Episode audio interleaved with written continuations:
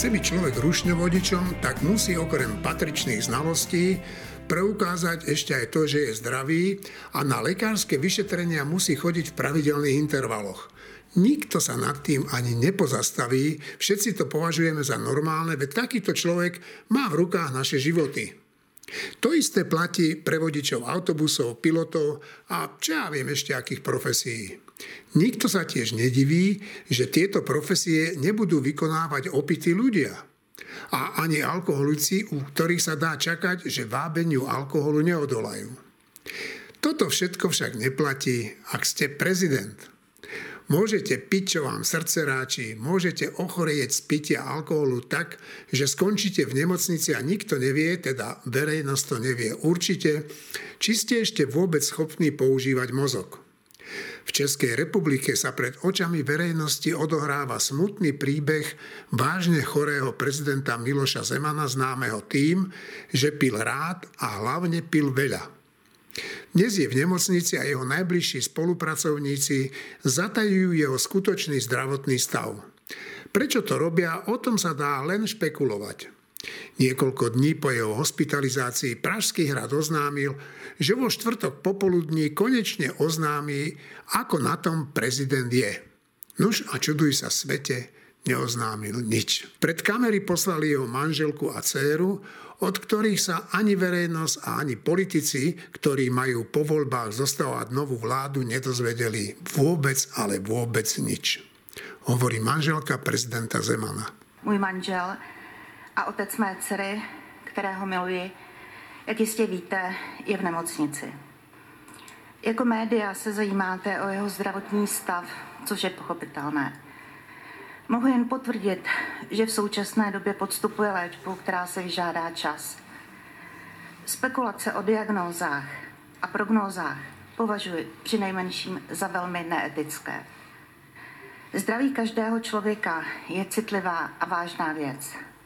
Jistě i vy jste se setkali ve svém okolí, mezi svými blízkými, s někým, kdo nečekaně onemocněl a měli jste o něj přirozené obavy a přáli jste si, aby se brzy vyléčil.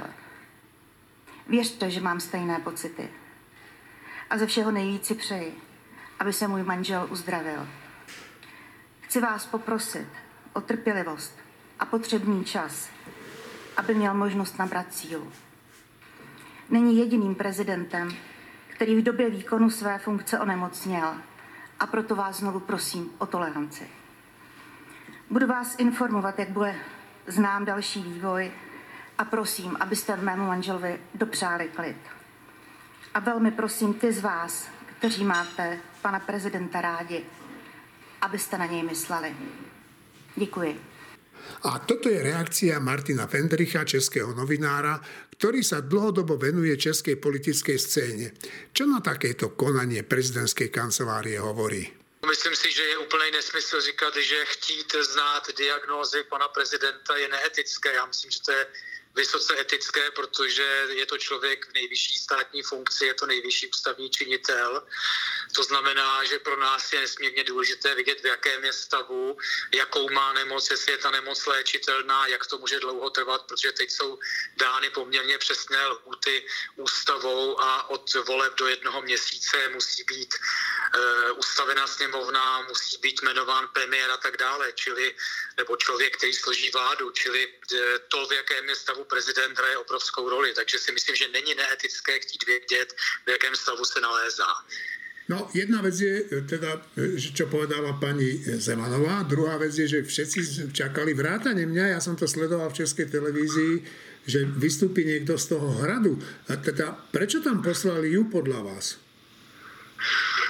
Tak já myslím, že tady se hraje celou dobu na to, že jak si e, to okolí pana prezidenta se snaží naklonit si veřejnost na svou stranu a snaží se udělat z každého, kdo jaksi E, touží potom, aby věděl, v jakém stavu se prezident nalézá, tak z něj udělat jakousi hyenu.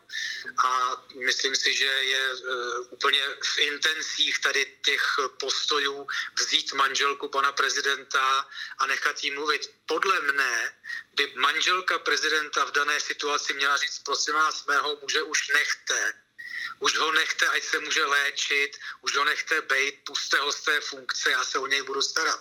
To by asi řekla podle mého názoru běžná manželka, možná paní prezidentová uvažuje jinak.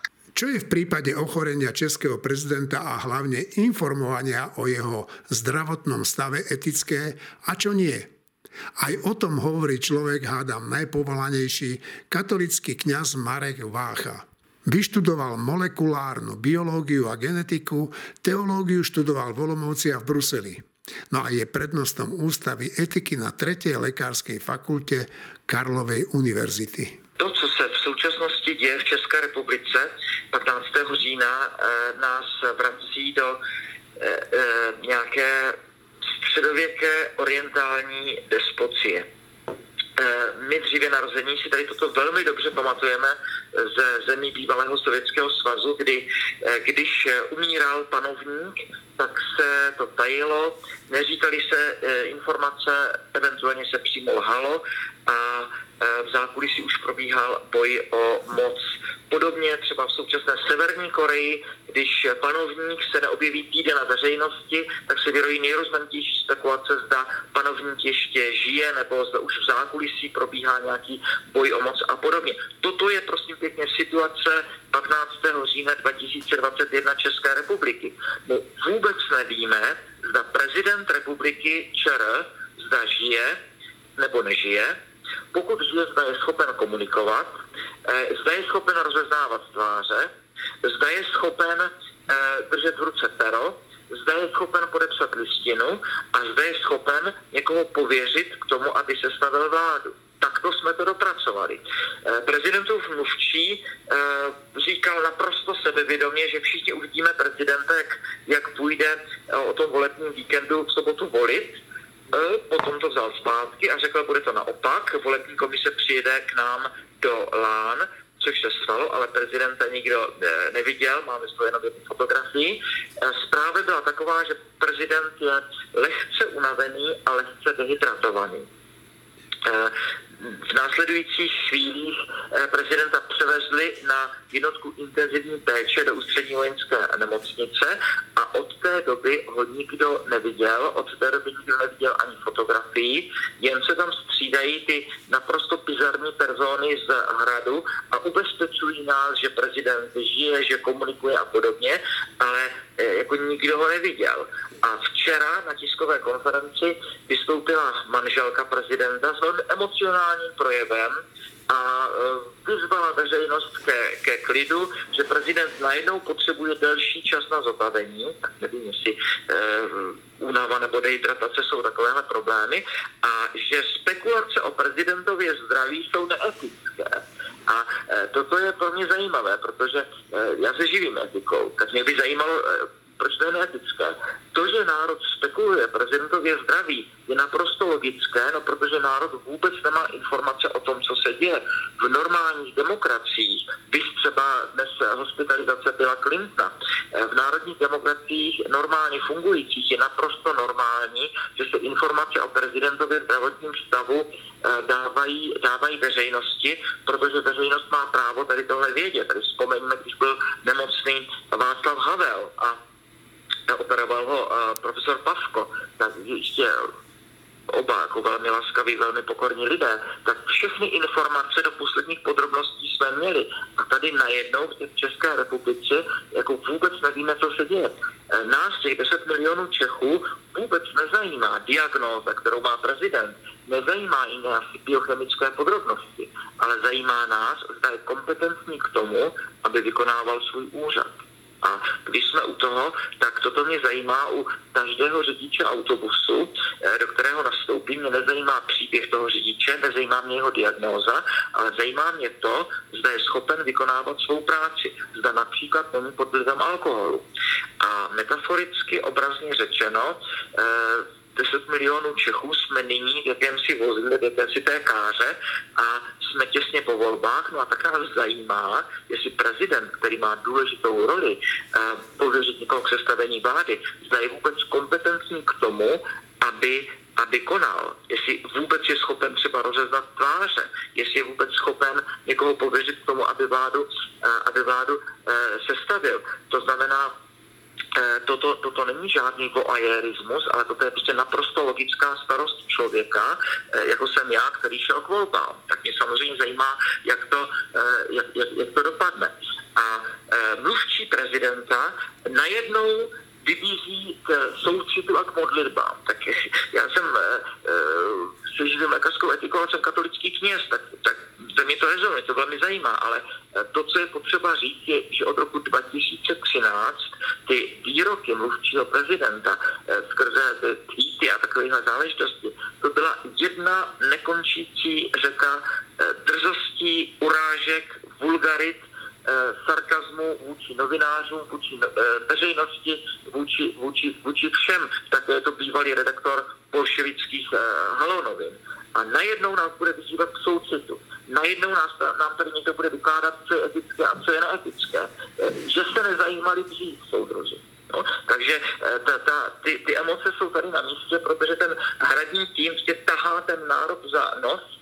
Eh, kancléř Minář, když někdo zaspekuluje o prezidentově zdraví, tak hovoří o hygienismu. No, on je ten pravý teda on, který má máslo na hlavě a který si má zamést před vlastním trhem. Takže ty, ty věci, které se dnes dějí, tak jsou, tak jsou opravdu jako velmi, velmi emocionální a eh, eh, naprosto bezprecedentně eh, vůbec nevíme, co se děje a jak na tom prezident je, jenom teda ta, ta, ta bizarní parta z hradu pořád poskytuje médium nějaké výroky, že prezident žije a že je to naprosto v pořádku, ale, ale už i ústřední vojenská nemocnice se od těchto výroků předsedy Ondráčka se, se, se distancovala a prostě říkala tak jako, to my s tím nemáme nic společného. Takže eh, dostávám se dneska eh, za prvé do stavu, kdy vůbec nevíme, co se děje s prezidentem České republiky, zda je schopen vykonávat svůj, eh, svůj úřad a za druhé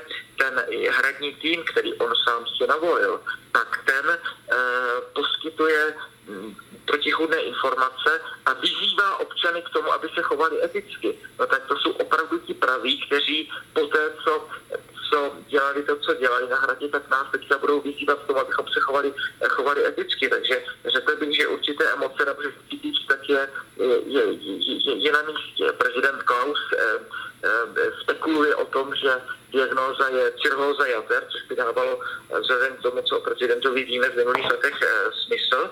A ale to jsou opravdu spekulace, no ale není divu, že ty spekulace se rojí, no právě protože hrad eh, neposkytuje žádné informace. Aj dnes budeme cez aplikáciu Zoom diskutovať s Martinom Mojžišom, Marinou Galisovou, Šimonom Jeseniakom a Štefanom Hríbom o tom, čo zaujímavé sa udialo v tomto týždni. Ja som Eugen Korda. Píše nám čitateľ. Dobrý deň, pán Korda. Som fanúšik vášho podcastu a každý týždeň čakám na nový diel – v poslednej časti týždňa s týždňom ste nás vyzvali, aby sme vám poslali nejaké námety. Mňa by napríklad zaujímalo, ako a či vôbec sa nejako postupuje voči prokurátorom a sudcom, ktorí ako v prípade tzv. čurilovskej mafie stíhajú ľudí bezdôvodne. To si prokurátor niekoho odstíha, sudca odklepne väzbu, Krajský súd rozhodne, že to bolo bezdôvodné a ten prokurátor a sudca si na druhý deň idú normálne do práce, ako by sa nič nestalo?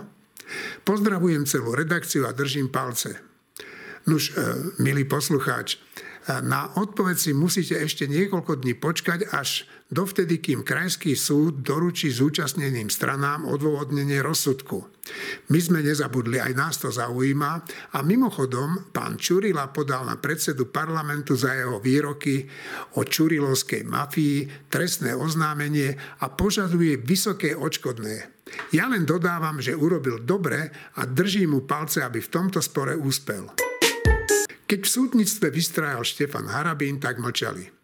Väčšina sudcov a sudkyň bola zalezená vo svojich kanceláriách. Báli sa na verejnosť čo i len vystrčiť nosy. Triasli sa o svoje miesta. Tých zopár odvážnych sudcov, ktorí sa tomuto človekovi postavili, nenašlo u nich žiadnu podporu. Strach a zbabelosť to bolo to, čo charakterizovalo našich ctihodných sudcov a sudkyne. Ani jeden z nich v tých časoch neprišiel pred ministerstvo spravodlivosti protestovať proti vyčínaniu Štefana Harabína. Za to dnes odvážne protestujú proti kolíkovej reforme. Vraj hrozí prepúšťanie a aj to, že budú musieť do práce dochádzať o niekoľko kilometrov ďalej. No, a to tu ani nechcem spomínať predsedu parlamentu, ktorý obchádza nemocnice a burcuje zdravotníkov do boja proti lengvarského reforme. Toto má byť reformá vláda? Moja základná otázka je teda, že či sa vlastne počas e, fungovania tejto vlády udejú nejaké reformy, nejaké rozumné reformy. Tak uh, Juraj. No ja mám o tom veľké pochybnosti už aj preto, že sme prakticky v polovici volebného cyklu. To znamená, že keď sa majú robiť nejaké zásadné reformy, tak každá reformná vláda, ktorá aspoň trochu úspela, e, robila tie reformy väčšinou na začiatku toho volebného cyklu, pretože e, inak to v podstate predstavuje nejakú politickú samovraždu a robiť reformy na, eh, na konci alebo v poslednom roku vládnutia si neviem dosť dobre predstaviť, lebo tam už sú všetky strany samozrejme v nejakom predvolebnom móde, takže Takže ja tomu veľmi neverím. Počúvame síce niečo o reforme nemocníc, počúvame niečo o reforme samozrejme súdnej, ma- súdnej mape a tak ďalej, ale mám veľké pochybnosti, že, že vôbec bude existovať nejaká politická vôľa skutočne niečo urobiť a konec koncov aj Boris Kolár už jasne povedal, že nepodporí nemocnice, nepodporí súdnu reformu. Či to povedie nakoniec nejakému rozpadu koalície, to ešte uvidíme, ale v každom prípade neverím veľmi, že sa dožijeme v rámci tohto volebného obdobia nejakých zásadných reform. Však e, niekto sa možno aj poteší, že sa nedožijeme.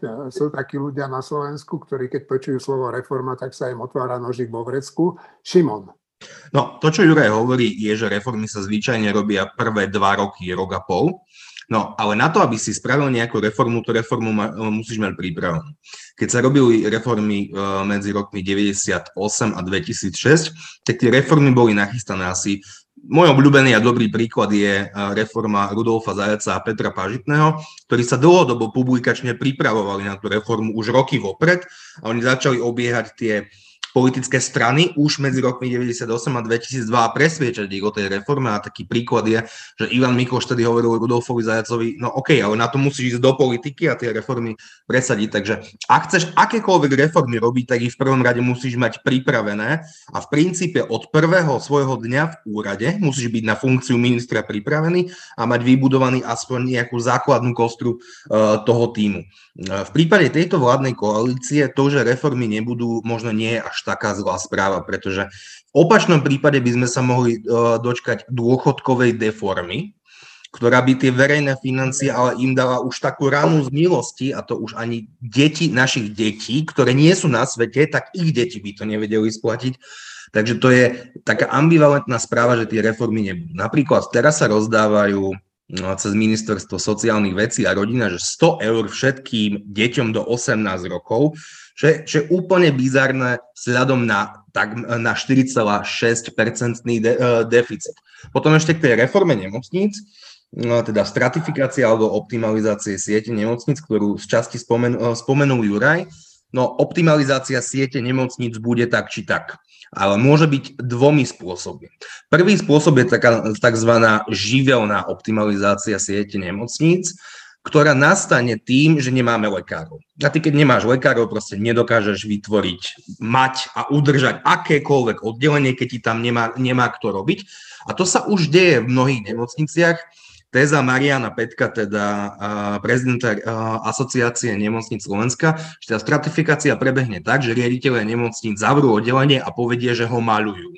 Na 2-3 mesiace, kým budú sáňať lekárov, že tá optimalizácia bude tak či tak. A druhý štýl možnej optimalizácie je ten, ktorý je naplánovaný, ktorý tiež nie je veľmi šťastný, pretože Eh, tá rola etatizmu a štátu je v ňom, v ňom nadmerná, takže reforma siete z tohto pohľadu bude. Zvyšným reformám sa neviem vyjadriť, keďže žiadne iné predstavené okrem tej reformy súdnej mapy v princípe neboli. Rozmýšľala som o tom, čo sa hovorilo, že len politickí samovrahovia robia reformy v druhej polovici volebného cyklu.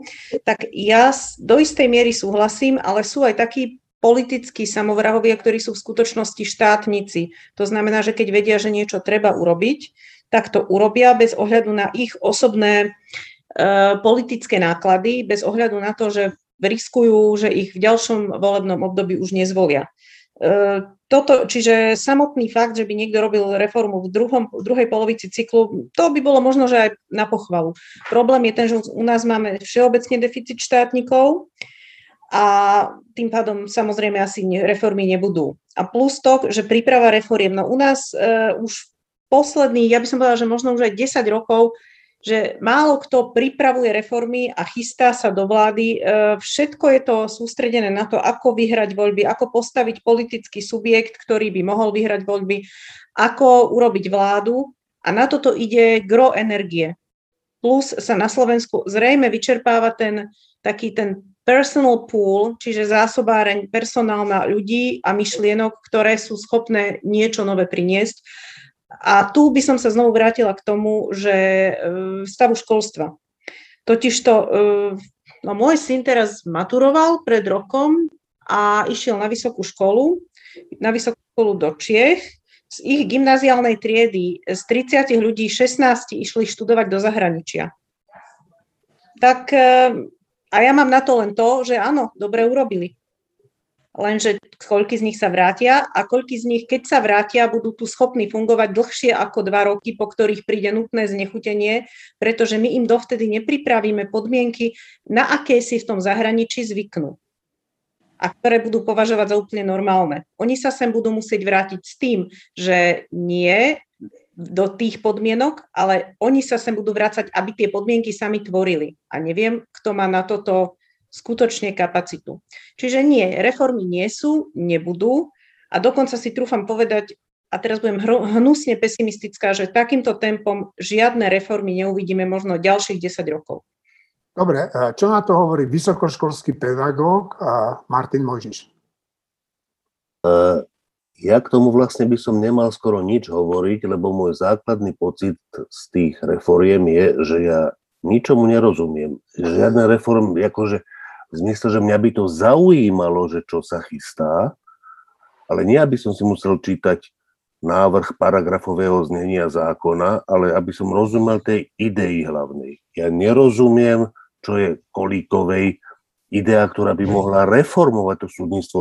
Súdna mapa podľa mňa je technická vec, v ktorej silách nie je priniesť takú reformu, akú slovenské súdy potrebujú tej stratifikácii nemocníc, to tiež mi prípada, že to je technická záležitosť, ale ja si myslím, že v skutočnosti zdravotníctvo potrebuje zásadnú reformu, ktorej hlavná myšlienka je vysvetliteľná, tak aby som ju pochopil. Ja nič také nevidím, akože stále počúvam o tej stratifikácii, ale hm, proste ma to neoslovilo. Možno je to moja chyba. Čo sa týka školstva, tak tam som, čiže ja sa s tým stretávam so šľakou panikou. To, čo sa chystá e, na vysokých školách je, že nejak garantovať odbory budú nejaké skupiny piatich garantov, z ktorých musia byť docenti, profesori a tak ďalej. Výsledok je, že znova sa zháňajú títo ľudia, profesori, ktorí už sú na dôchodku a už na tom dôchodku sú zaslúžene po viacerých stránkach, tak ich znova budeme najímať, aby sme mali na garantov. Proste karaviny sa tam robia. Na stredných školách o celej reforme viem len o, o, z toho, že je panika na nejakých školách, ktoré robia, ktoré robia uh, triedy pre deti s rôznym typom, s rôznym typom psychologických a neviem akých problémov, podľa mňa veľmi, veľmi užitočné tak zdá sa, že z toho zákona vypadol už preddohodnutý paragraf, čo vylobovali na ministerstve školstva, že to tam nie je a tým pádom také triedy nebudú môcť byť. Čiže počujem len o detailoch, z ktorých mnohé na mňa pôsobia negatívne, nie pozitívne. A ešte raz, ja nerozumiem, aké reformné úsilie tu vôbec prebieha. Štefan. Uh, no, ja budem trocha milosrdnejší. Uh, táto vláda, e, keď prišla k moci, tak prišla k moci v takej podobe a v takých váh jednotlivých strán, že bolo od začiatku jasné, že nejaké veľké reformné nápady nebude možné zrealizovať, lebo tak dopadli voľby. Hnutie Olano ich vysoko, vysoko vyhralo a hnutie Olano nemá vo svojom vnútri reformy, ono má taký ten pokus o, o teda navrátenie uneseného štátu do nejakých normálnych medzí. To má, ale reformy nemá. A keďže je dominantné vo vláde, no tak je e, asi logické, že veľké reformy nemohli prejsť. Druhá poznámka. E, prišla do toho pandémia, čo je, čo je e, nadsily mnohých, mnohých vlád, aj tejto našej, a to ešte viac rozriedilo vôbec možnosť uvažovať o tom, že by nejaká dôležitá reforma sa tu uskutočnila. Tretia vec, e, tu sa hovorí o, že, že reformy, a niektorí už nemajú to slovo radi, a ako keby to bolo také, že automaticky musia byť reformy, to je dobrá vláda, ktorá robí reformy. To tak nie je. E, keď e, nejaký sektor funguje, tak ho netreba reformovať, a keď nefunguje, vtedy ho treba reformovať. My nepotrebujeme reformy z definície, my potrebujeme fungujúce školstvo, fungujúce zdravotníctvo, fungujúcu spravodlivosť a tak ďalej. A to ale sú veľmi, e, povedal by som, sofistikované, inteligenčne náročné veci. Že vôbec riadenie štátu je veľmi náročná vec. Štát je náročná vec. Tí, ktorí zakladali Slovenskú republiku v 92. Mečiarovci, e, zo svojej povahy nechápali, aká náročná vec to je a do čoho sa vrhajú a dodnes, teda dodnes týmto trpíme, uh, urobiť dobre fungujúce školstvo, aj základné, aj stredné, aj vysokoškolské, vyžaduje proste um. Urobiť uh, dobre fungujúce zdravotníctvo, pritom pri vedomí kúpnej sily obyvateľstva, životnej úrovne, deficitu štátneho a tak, je strašne zložité. To není, že teraz si niekto povie, že tak ja, nikto tu nerobí reformu, tak ja ju urobím. To tak nie je. To, to nie je tak, že to hoci kto môže urobiť. A znova, e, tá vláda a jej pôdorys je taký, že na takýchto ľudí proste nemá. Nie je to chyba tej vlády, tak sme si my zvolili. To je, to je odraz toho, čo, aký sme my. Že to, tak keď si zvolíme Igora Matoviča za predsedu vlády a potom ministra financií, tak my mu ideme vyčítať, že robí to, čo robí. Veď on robí to, aký je. A tak by sme mohli ísť po všetkých ministroch. Minister Greling je v zásade fajn človek, ale ja som pred voľbami dlhé roky nepočul od neho o tom, akú má nejakú základnú predstavu o tom, ako funguje školstvo a tak ju nepočujem ani dnes. Že nie je na tom nič prekvapujúce. Čiže e, moja E, moja, moje milosrdenstvo voči tejto vláde spočíva v tom, že sa to ani nedalo očakávať vzhľadom k povahe tej, tej vlády a tej koalície. A súčasne tu bola pandémia, čo je ešte stiažujúci prvok. Čiže ak sa tejto vláde podarí jediná vec, že aspoň do istej miery prestane byť Slovensko ovládané mafiánskymi štruktúrami, ako to bolo pred voľbami, tak sa to aspoň do istej miery, to sa úplne nepodarí, ale ak sa to podarí aspoň do istej miery, no tak to bude reforma, ktorá, reforma, neviem či reforma, to bude zmena, ktorá, uh, ktorá bude jediným výsledkom tejto vlády, ale to je silný výsledok. To je silný výsledok. Čiže uh, áno, Slovensko potrebuje úplne iné zdravotníctvo, úplne iné školstvo, úplne iné fungovanie, paradoxne sa môže stať, že práve preto, že vláde sa podarí aspoň tá jedna vec, tak keďže sa tieto ostatné veci nepodaria, tak to vyvolá také napätia, že znova sa vráti ten umyselný štát. To, to sa môže stať. Ale opakujem, ehm, nemám vysoké nároky od tejto vlády vzhľadom k tomu, že sme si ju zvolili tak, ako sme si ju zvolili. Juraj a potom Šimon. No ja samozrejme do určitej miery súhlasím s tebou, Števo, že nemožno mať nejaké super očakávania, lebo však keď už sme vedeli, aký je výsledok volieb, tak bolo jasné, že toto nie je nejaká že zásadne reformná vláda. Na druhej strane ja mám pocit, že tam trošku robíme chybu v tom, že očakávame, že vždy to musí byť ten konkrétny politik, ktorý bude, on bude nositeľom tej, tej, tej zmeny alebo tej reformy, myslím odborným nositeľom alebo garantom tej zmeny alebo reformy. Ja si myslím, že politika nemusí fungovať takto. Podľa mňa dôležitejšie je, a to samozrejme nám tiež chýba, to neznamená, že, teda, že sme na tom lepšie, a že dôležitejšie je, že politik je ten, ktorý je schopný, ja to tak škaredo, že kanalizovať tú odbornú znalosť a tú, tú, ten reformný nejaký cieľ a preložiť ho presne to, čo spomenul aj Martin Možiš, preložiť ho do zrozumiteľnej reči tak, aby ho, aby ho pochopila väčšino, väčšinová populácia, a teda občania a voliči, a aby teda aj tým občanom a voličom bolo jasné, že čo vlastne tá reforma má priniesť, ako im zlepší život, lebo uh, aj mnohé články, ktoré povedzme máme aj my v týždni, idú veľmi do hĺbky, aj dobre, že idú do hĺbky o tom potom, len faktom je, že, že skutočne, ak Martin hovorí, že proste bežný občan vôbec nerozumie, prečo potrebujem reformu školstva a ako vlastne, alebo prečo je dobrá reforma e, súdnictva, prečo je dobrá nejaká súdna mapa,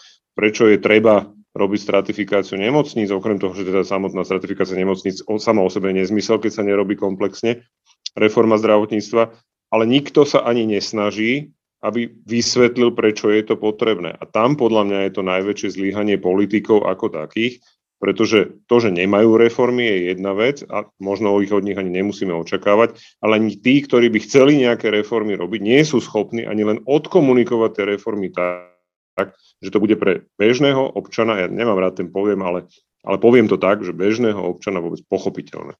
Šimon. No, ale to, čo hovorí Štefan, teda, že na jednej strane sa budeme pokúšať nejakým spôsobom očistiť ten verejný život, je istým spôsobom úplne, že psia povinnosť tejto vlády. Ale to, že my tie reformy nespravíme, bude znamenať, že tie okolité krajiny, ktoré sú už pred nami, nám budú naďalej unikať. A častokrát sa hovorilo o tom, že nám uniká vlak. No ale nám už unikol tento vlak a my by sme mali robiť aspoň niečo preto, aby sme sa pokúsili tie vlaky aspoň z časti dobehnúť a ak sa tie reformy neuskutočnia, tak naozaj budeme hrať nie druhé, ale možno tretie husle minimálne v Európskej únii a budeme konkurovať krajinám ako je Rumunsko a Bulharsko a prestaneme konkurovať čo i len Česku, čo je samo o sebe tragické. Tak to je tá tragédia, že sa reformy nedejú. No, ja si myslím, že Česku sme už dávno prestali konkurovať, minimálne v zdravotníctve a školstve, ale vedel by som si predstaviť aj a hovoriť aj o iných odvetviach nášho života. Bol to taký usmievavý smerák. Takého si ho pamätám z našich vianočných večierkov, na ktoré sme ho pravidelne pozývali. My sme si vtedy hovorili, že aj medzi smerákmi môžu byť slušní ľudia, ktorým sa nemusíme hambiť podať ruku, ktorí sa nám občas aj prívetivo prihovoria a pre ktorých nie sme len novinárske prostitútky. Veď presne takto nás častoval jeho šéf Robert Fico.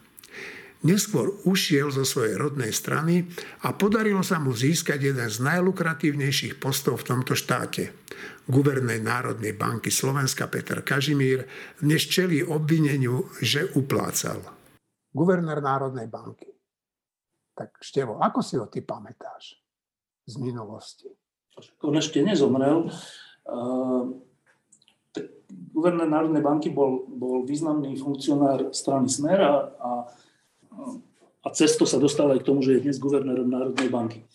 V porovnaní s niektorými členmi ďalšími alebo významnými funkcionármi strany Smer bol, bol ako politik uh, akože priateľskejší alebo tak, vyjadroval sa ľudskejšie, neútočil na novinárov, E, dokonca dokázal priznať nejaké veci. Ja si pamätám, keď som s ním robil rozhovor pre týždeň, tak priznal, že oni žiadne reformy nerobili, ale to preto, lebo všetci na nich tlačili, akí sú zlí a oni sa len bránili. Dokonca takto to povedal, že my sme sa zaoberali obranou seba namiesto toho, aby sme robili nejaké reformy. To bolo úplne milé.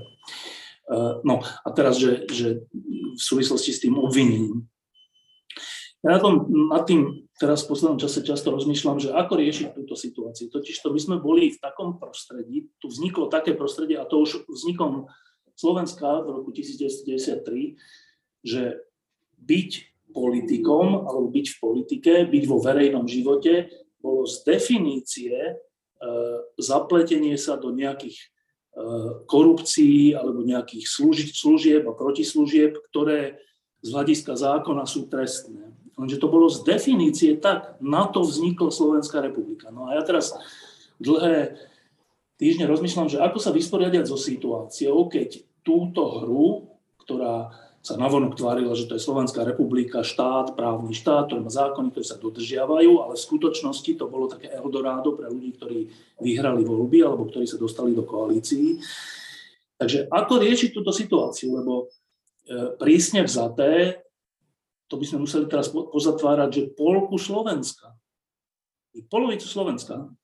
A teraz, že tí ľudia, ktorí sa do toho dostali, vrátane Kažimíra, niektorí e, vlastnou snaživosťou, lebo to naozaj chceli, druhý zhodou okolností a tretí iba nejaký, nejakou náhodou, tak e, teraz oni všetci, keď chceli byť v politike, museli hrať túto hru.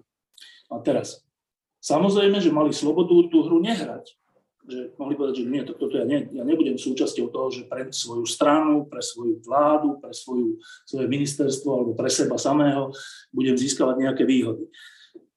Takých ľudí, podľa mojich skúseností za 30 rokov, veľa nie je, ktorí, ktorí proste radikálne odmietnú túto hru a teda vytratia sa z verejného života, pokiaľ je takýto.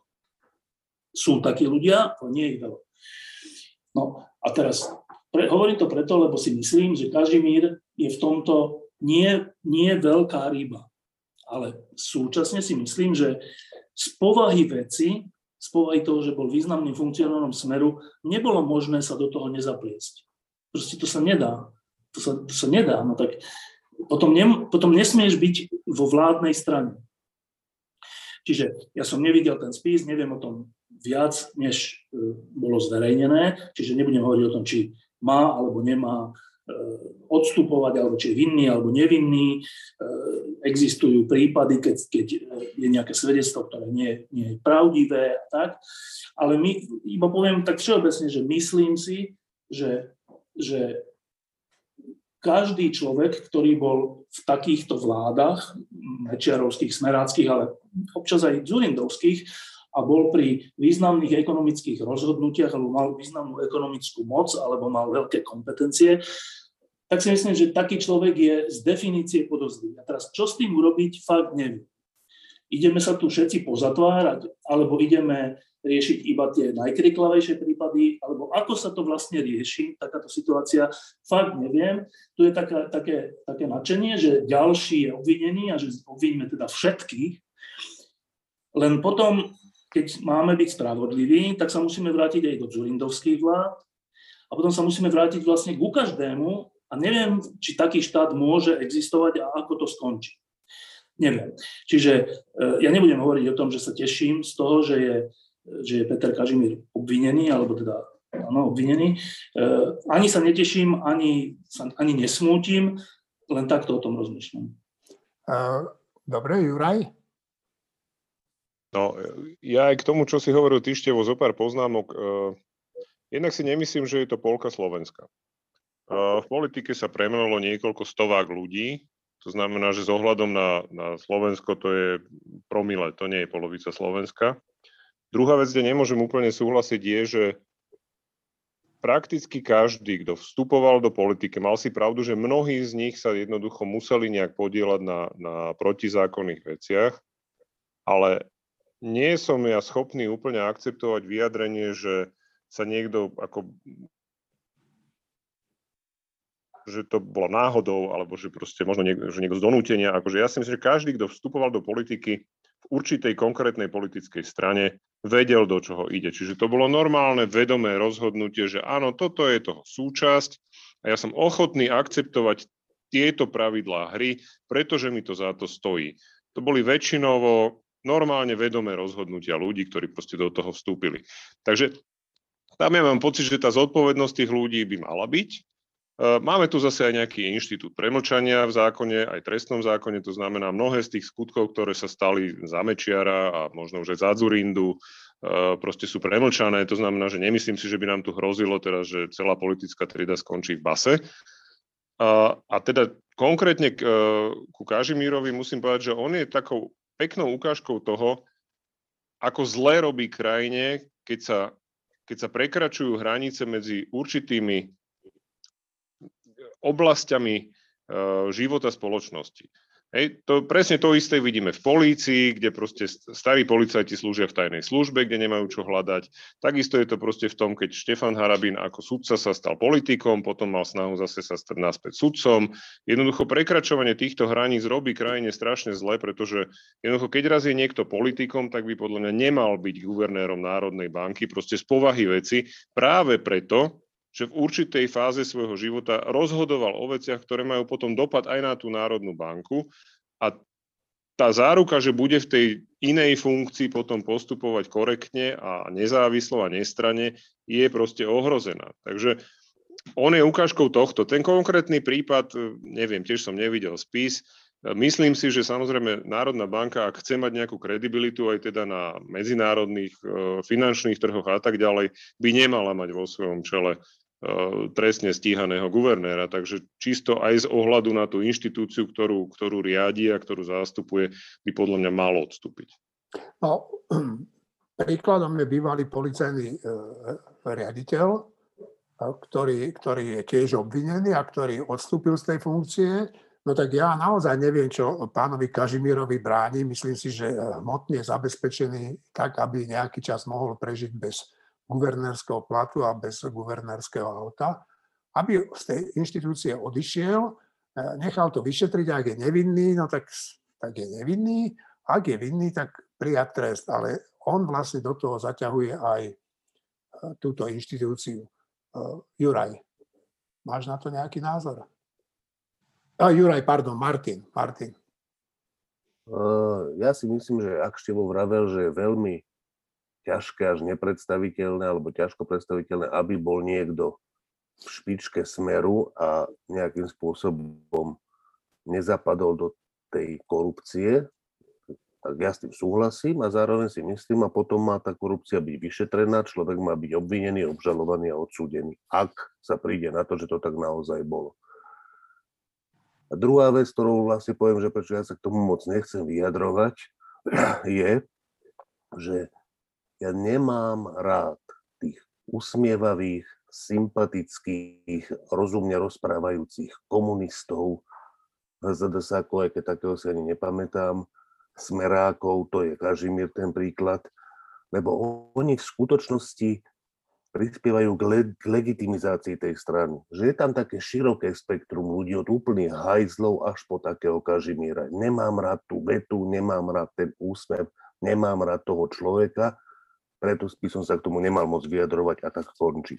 Čo sa týka mm, tej civilizovanej tváre, navonok civilizovanej tváre Petra Kažimíra, ktorú on si nejak starostlivo pestoval, že to nebolo len také, že to nie je, že taká milá, dobrá povaha, dobrá od kosti, on si to starostlivo pestoval roky. Ten imíč a ten prístup a tú milotu. Tak e, z toho ja typujem, že minimálne jemu záleží z nejakého dôvodu, aby pôsobil civilizovane.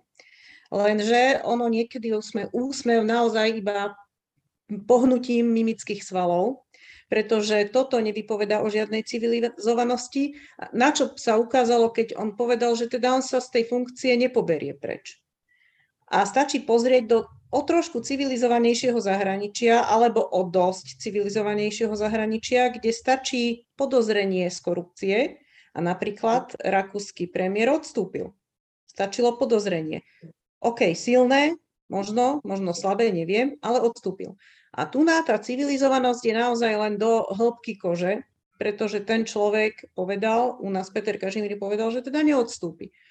Hoci by sa žiadalo, hoci by aj jeho odstúpenie nebolo priznaním viny, ale bolo by to vyjadrenie, že skláňam sa pred určitou dôležitosťou inštitúcie, ktorú zastupujem a nechcem ohrozovať postavenie a meno tejto inštitúcie a to je všetko. Stačilo by toto povedať a odstúpiť a ukázal by, že ten úsmev a zdanie civilizovanosti, že to nie je iba zdanie. No, nepodarilo sa, pretože ono to iba zdanie je. A teraz jedna výborná správa z Ministerstva kultúry. Tam sa totiž chystá zákon, ktorý by mal prestať nútiť súkromné rády a vysielať v určenom objeme výlučne piesne slovenských autorov. Aj keď sa musím priznať, že občas sa tam objavili také hudobné a textárske skvosty, že mi išla od smiechu prasknúť bránica. Bude mi za tým svojím spôsobom celkom smutno. A dalo sa čakať, že našim skladateľom, textárom a spevákom sa to veru páčiť nebude. A bodaj by sa im to aj páčilo, veď prídu o nezanedbateľný zdroj svojich príjmov. Števo Hryb často hovorí o tom, že je, že je kľúčové mať pamäť. No, tak ja si pamätám jeden predvolebný rozhovor a bolo to s Milanom Krajniakom, kedy som sa Milana Krajniaka pýtal, že a v čom je ten Boris Kolár taký konzervatívec. Ale mi to nejakým spôsobom vysvetlil a vraví, že a v princípe jedna z mála vecí, na ktorých som sa s Borisom Kolárom neshodol, boli kvóty slovenskej hudby v rádiách. Milan Krajniak bol za, a Boris Kolár bol proti. No, a teraz sa idú kvóty rušiť, čo je samo o sebe dobrá vec. To, že ideme niečo deregulovať a rušiť akékoľvek kvóty, sú, je vždy, vždy dobrá správa, pretože ja nemám súkromnému, uh, súkromnému podnikateľovi určovať, čo má hrať. Keď chce hrať Roba Kazika 24 hodín, 7 dní v týždni a neskrachuje, tak nech ho hrá. No, ale to pozadie je zaujímavé, že že kvóty sa rušia a prečo sa rušia, tak pochybujem, že kvôli týmto argumentom, ktoré by som prezentoval ja. A zdá sa, že Borisovi Kolárovi táto regulácia, on je fanúšik regulácie, nevyhovovala a teda kvóty v rádiách sa zrušia. Tak to je taká len perúčka na záver. Martin? Ja si myslím, že, že to je správny krok, samozrejme, že sa rušia tie kvóty, ale že je nedostatočný. Ja si myslím, že na také dlhé obdobie, ako tie kvóty platili, by slovenskí pesničkári a textári museli v rovnakom percente, ako to bolo doteraz, vo svojich textoch vždy vymenovať všetky slovenské súkromné rádia.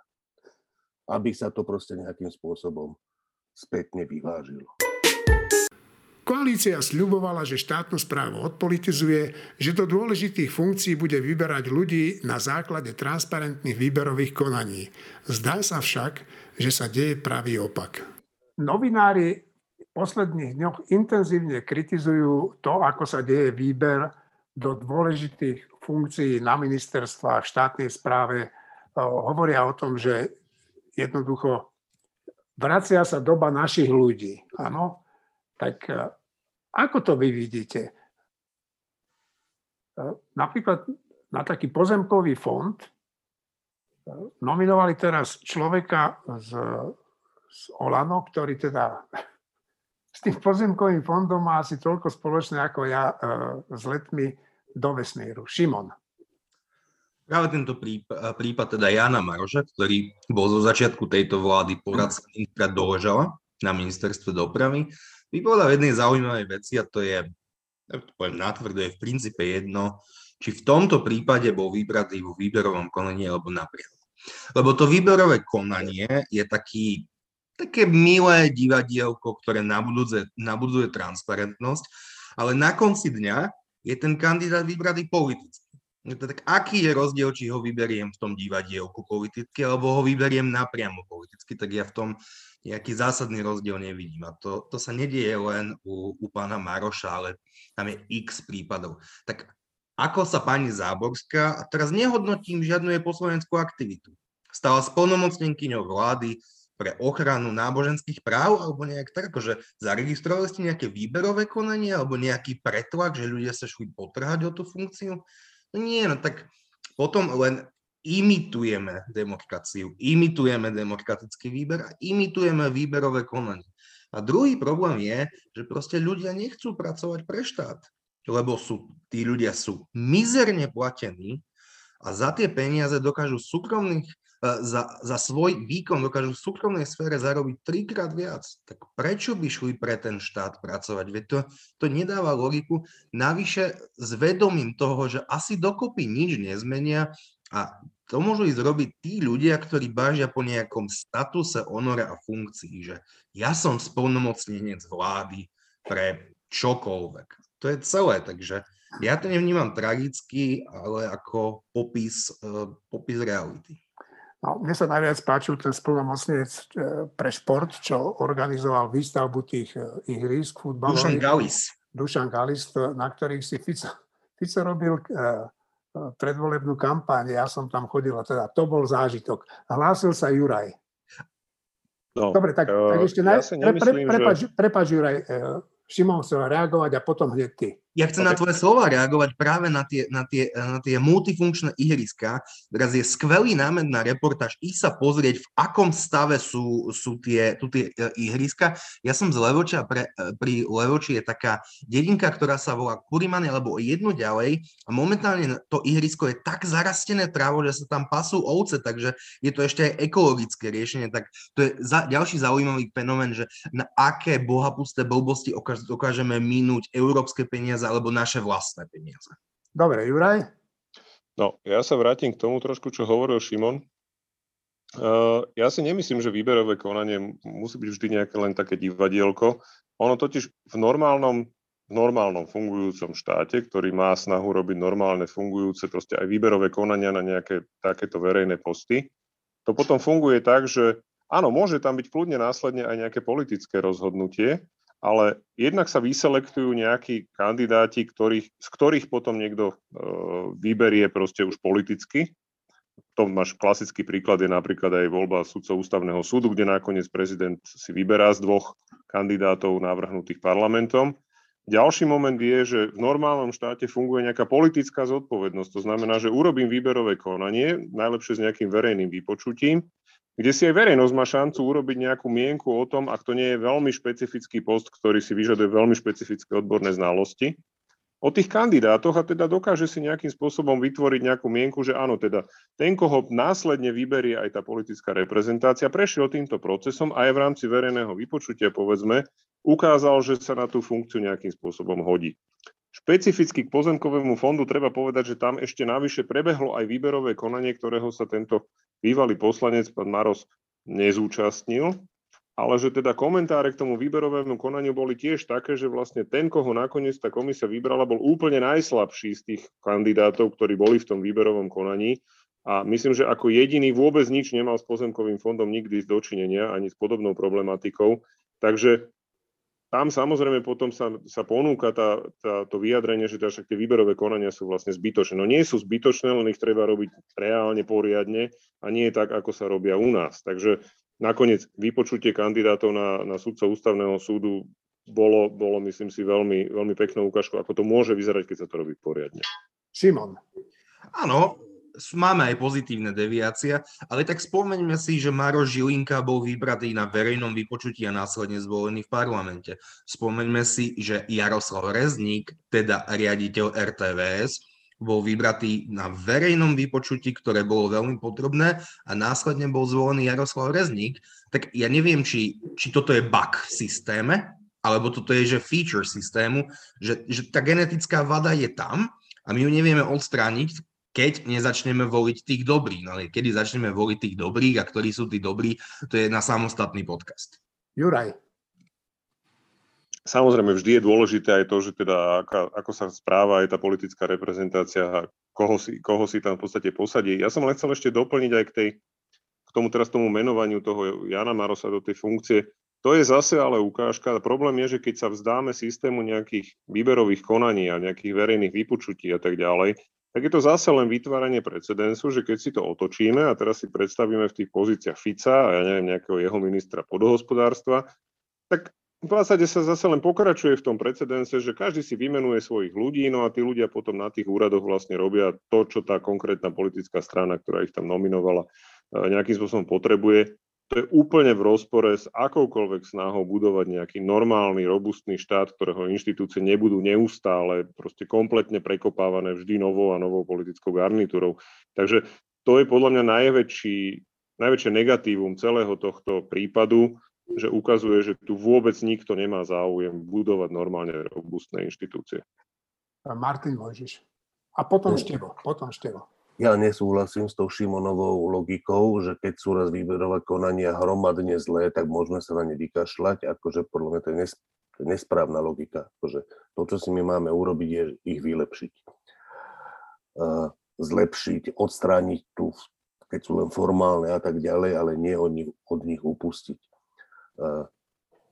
A to teda nielen v tomto prípade, ale celkovo je podľa mňa tá logika nesprávna.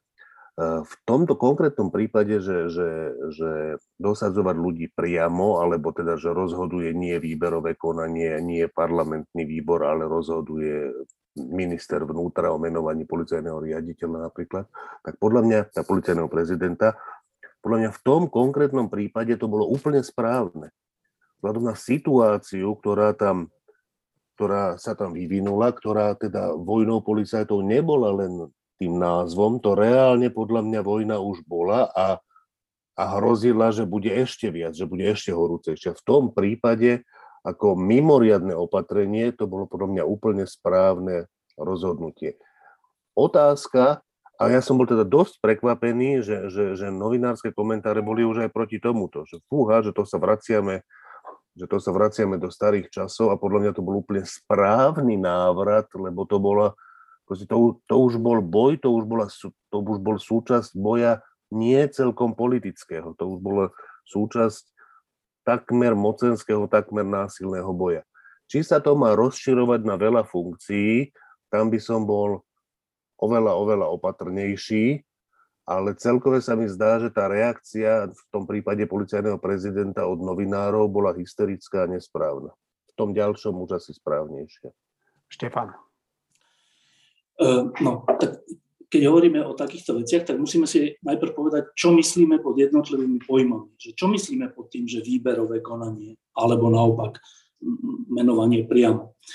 Lebo e, výberové konanie nie je to, že urobím nejaké vypočutie, každý si tam povie, čo chce a potom ja jedného vyberiem. To nie je výberové konanie. Výberové konanie musí mať nejaké kritéria, niečo ako príjimačky na vysokú školu, že za, za niečo získavaš body, za niečo získavaš zlé body a vyberie sa ten, ktorý má najviac. Tak výberové, e, samotné vypočutie to nie je výberové konanie. Čiže Žilinka, e, Rezník a podobní ľudia, oni neprešli výberové konaní v zmysle, že oni ho vyhrali a preto sa stali generálnymi prokurátormi a šéfmi televízií a tak. Oni prešli možno vypočutím, mimochodom Žilinka vyšiel z toho vypočutia ako jeden z najhorších. Čiže potom nebolo rešpektované to výberové konanie, čo nie je chyba výberové konanie. E, no a, k samotným tým e, dvom, dvom prípadom. Tak pokiaľ ide o policajného prezidenta, tak e, to si pamätám ešte, keď boli protesty za slušné Slovensko, že jedno z požiadaviek bola, že aby bola e, nezávislá inšpekcia a nezávislý policajný prezident a takéto veci. A to bola vec, s, ktorým som ja, s ktorou som ja nesúhlasil. E, vtedy tam bola trocha taká nálada, že ale však oprávnená, že politici zneužívajú veci, tak dajme čo najviac veci mimo politické rozhodnutie. Ale to nie je správne podľa mňa. E, policajný prezident má byť podriadený ministrovi vnútra a v tomto zmysle ja som úplne rád, že, že je to dnes znova tak že nie je nejaký ústavnoprávny výbor alebo aký výbor bezpečnostný alebo aký tu rozhoduje o tom, kto je dobrý policajný prezident, ale eh, minister vnútra o tom rozhoduje, koho si, komu dôveruje v tejto veci. A to rozhodnutie, že tam pán Štefana Harmana ukazuje, že to je správne rozhodnutie a aj správna kompetencia. Pokiaľ ide o toho eh, šéfa pozemkového fondu a pána Maroša, tak to je také dvojznačné. Eh, pozemkový fond je všeobecne jeden z naj, teda je to také sídlo alebo taká kompetencia, ktorá má najväčšiu, najväčšie pokušenie ku korupcii. Veď tam nie nadarmo je veľa vyšetrovaní a zatknutí a všeličo. A to je od, od Mečiara až po dnes tak. To, to tzv. kauza Veľký Slavkov, to bola tiež pozemkový fond a mnoho týchto kauz sa týka pozemkového fondu, lebo tam je ľahké zamieňať dobrú pôdu za zlú pôdu a na tom zarábať, na úkor ľudí a štátu. No a teraz na, na tomto pozemkovom fonde na, tá dvojznačnosť je v tom, že ten pán Maroš, ktorý ja ho z hodou okolností aj poznám a jeho rodinu, tak si myslím, že on je nekorupčný človek. Čiže z tohto hľadiska je to, je to lepšia správa, než keby tam bol nejaký neznámy človek, ktorý potom tú pôdu bude znova zneužívať. Druhá strana tej dvojznačnosti ale je, že keď teda robím výberové konanie ako štát, keď robím výberové konanie na nejakú funkciu, potom to výberové konanie nejako dopadne a ja tam dám úplne iného človeka, ktorý sa ani nezúčastnil toho výberového konania, no tak to je troška bláznivé. To, to, to, aj keby som tam dal matku Terezu, tak ju spochybňujem tým, čo som urobil. To, sa, to, to je proste, no tak dobre, to je štýl Olano, E, za ktorý si nesú oni zodpovednosť, však na, na, na základe toho im aj klesajú percentá, ale to nie je správne. Keď už sa raz rozhodnem, že idem robiť výberové konanie na šéfa pozemkového fondu, tak mám vybrať z tých, ktorí tam sú, alebo urobiť znova, keď ani jeden dobrý tam nie je. Ale tento spôsob je, je úplne, úplne uh, teda deštruktívny pre samotné percentá Olano, čo viacerí z, z nás sú asi aj radi. Dobre, kolegovia, tak ja vám ďakujem, ak už nemáte k tomu, čo povedať. Ďakujem Marine, Štefanovi, eh, Jurajovi, Martinovi a aj Šimonovi. A ďakujem aj našim poslucháčom, že nás vydržali eh, počúvať až doteraz. Príjemný víkend.